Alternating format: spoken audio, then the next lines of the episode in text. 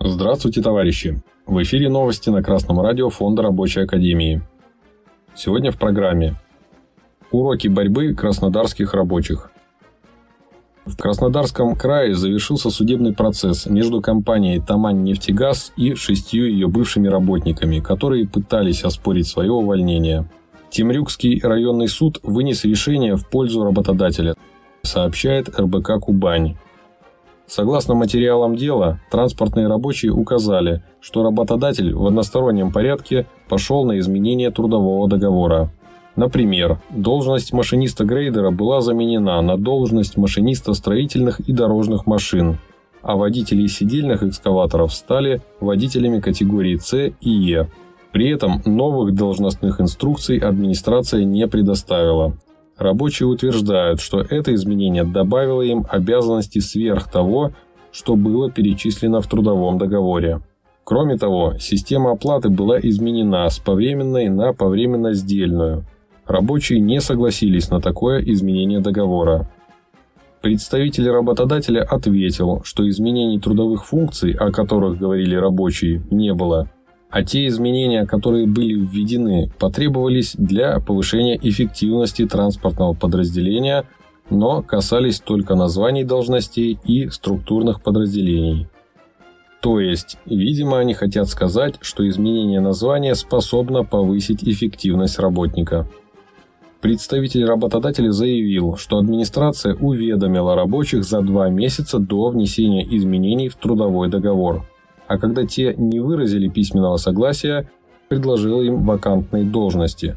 Рабочие отказались, и их уволили по формальным правилам Трудового кодекса.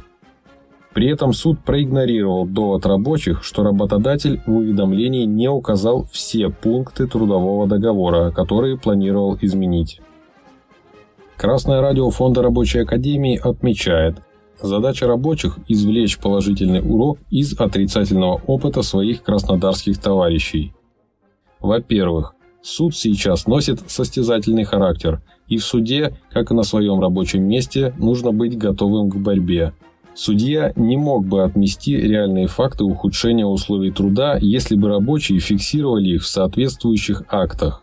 Акт считается действительным, если его подписали минимум три человека. Если администрация не предоставляет новые должностные инструкции и полный перечень изменений трудового договора, то следует сделать обоснованный запрос заказным письмом.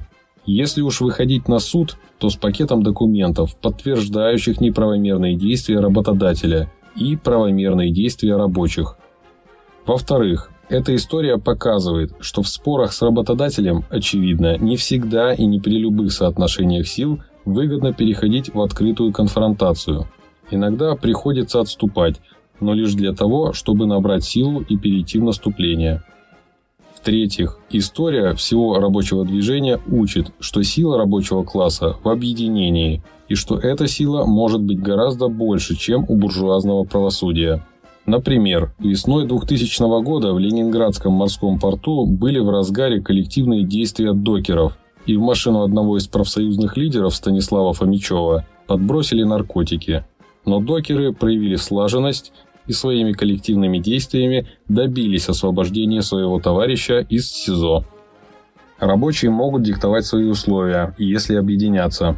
Но как это сделать, если ты за воротами предприятия? Верно, что и на предприятии объединяться нелегко.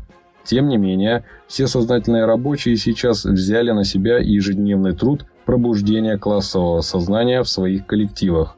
Долг всех рабочих и нерабочих – поддержать их в этом. Новости читал Денис Мозговой с коммунистическим приветом из города Измир.